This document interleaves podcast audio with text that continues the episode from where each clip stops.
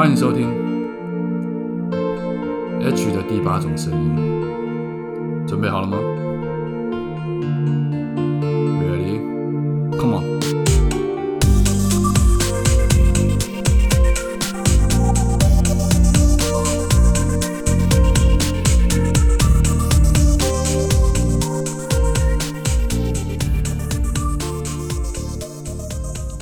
欢迎大家再度收听 H 的第八种声音。早安、午安、晚安。不知道你现在人在什么地方，不知道你那边现在几点，所以我们用不同的问候语跟您打声招呼。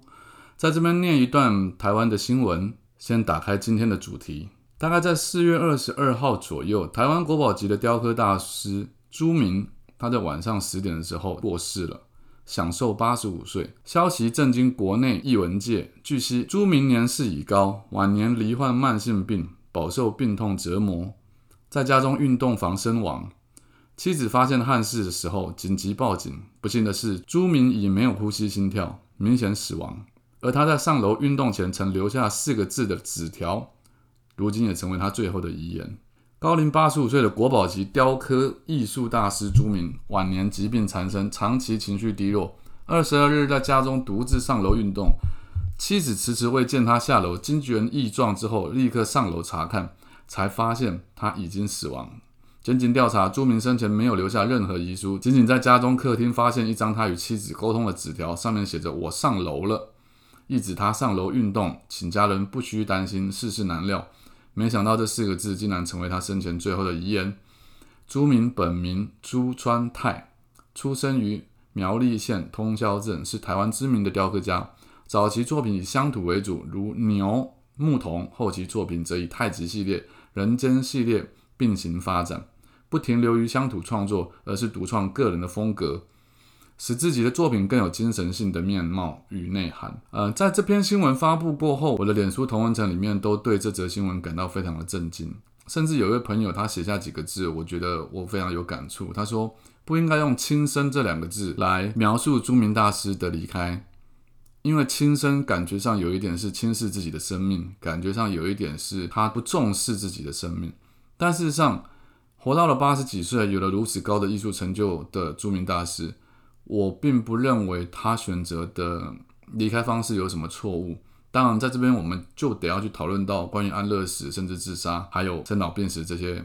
到底我们应该用什么样的态度来面对、来接受？这个对应到我的新书里面，是时候该大逆不道了。我在最后一个 chapter 当中又提到了关于死亡、关于安乐死的议题。在这里，我想要念一个章节，这也让大家更理解我这本书的内容，也刚好来对应一下朱明大师这个新闻，我的感受是什么？第二十三话：面对死亡，我们不需要遗憾。在写这本书的时候。适逢我罹患癌症，不但是罕见的射护腺癌，国人平均罹患此病年龄是七十二岁，而且我接近末期。为了抗癌，我接受了荷尔蒙治疗，也动了射护腺切除手术。这一切过程在很多媒体都搜寻得到，我也就不再多加赘述了。然而令我意想不到的是，当我在自己的社群媒体上公开了罹癌消息以及自己的反应跟心情之后，各界涌入的比较不是对我病情的好奇，而是疑惑我为何如此的乐观。就连我住院的时候，护理长都告诉我说：“哎，你会不会太亢奋了？要是再晚一点发现，你可能癌细胞就会侵蚀骨头、压迫神经，下半身瘫痪，生命可能只剩下两三年而已。”接着我上媒体侃侃而谈关于生病后的后遗症，以及可能面对的性功能障碍啊、漏尿等等的状况。我谈的稀松平常，这又令大家更加不解了。但站在我的角度来看，我对于大家的不解反而感到不解。有一些恶意的网友留讯息给我说：“哎，我爷爷七十几岁才得射护腺癌，你才五十，你身体是很烂吗？”甚至有朋友传的讯息过来，提早对我说再见。他说：“做兄弟的帮不了你什么忙，我只能说这辈子很高兴认识你。拜托，我都还没死了。”对于这些留言，我其实一点情绪起伏都没有。但比较深的感触是，原来大家对于生病跟死亡的感受是这样子的呀，是怎么样子呢？是可惜的、恐惧的、是未知的、是遗憾的、是怎么会呢？然而，我一贯的价值观都是：所有在你认为应该的事情上面，你都错了，因为你局限了你的生命和这个世界。对我来说，这不叫成熟，这是还没有进化。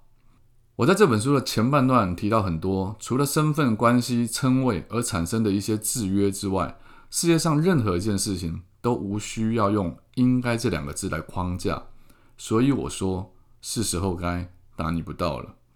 生老病死是应该的吗？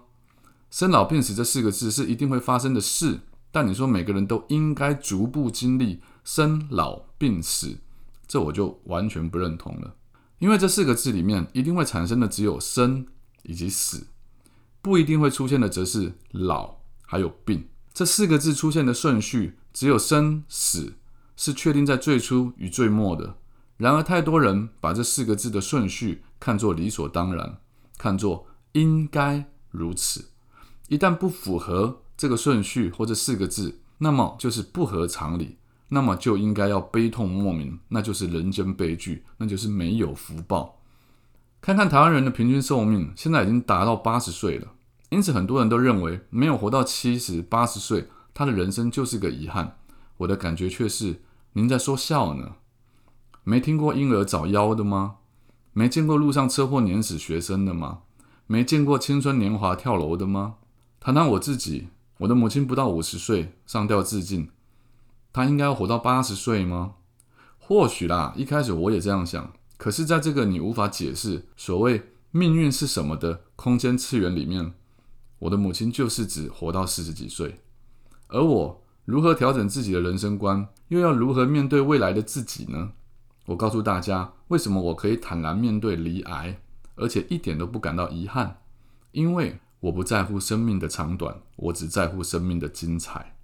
我在乎我是否体验过我想体验的，我不在乎我的生命长度是否达到国民平均寿命。活到国民平均寿命的意义到底何在呢？如果你活得不够精彩，八十年后羽化升天，你依旧只是一抹没有人记得的灵魂。但假若你只活过十八岁，却能在十八年里面尽力做好每一件事情，让身边的人感动并且印象深刻，那么就算你所谓的英年早逝，又有什么值得可惜，又有何悲伤可言呢？生老病死的用法会造成误解。一个人的生命必定依照生老病死的时间顺序吗？实际上，有多少人在年轻时就离癌了？有多少人罹患先天性的罕见疾病？从小与病魔抗战，都还不见得会活得下来，所以完全不然呢。更有可能的是生，然后病、老、死，亦或者还没有老去就已经逝去了，那就会是生、病、死。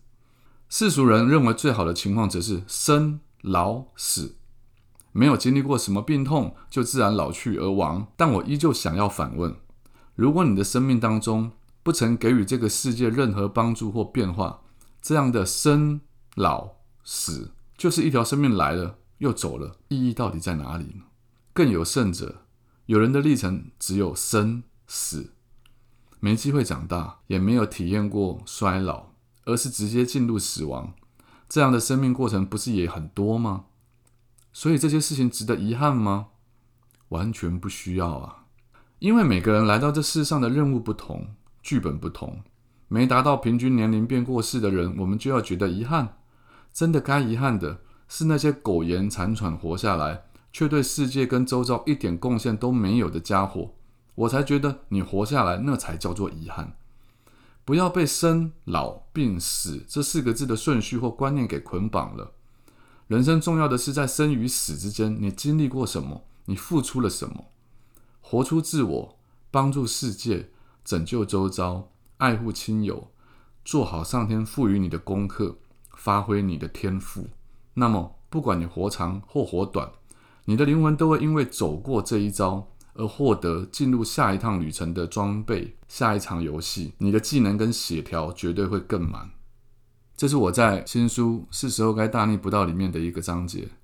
如果你听完之后对我这本书感到兴趣，可以在五月二号之前上网去预购。预购会有签名的版本，还可以有机会抽到奖品。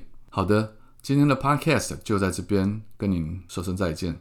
希望你如果还不知道我是谁的话，可以到 IG 或脸书上去搜寻作家 H。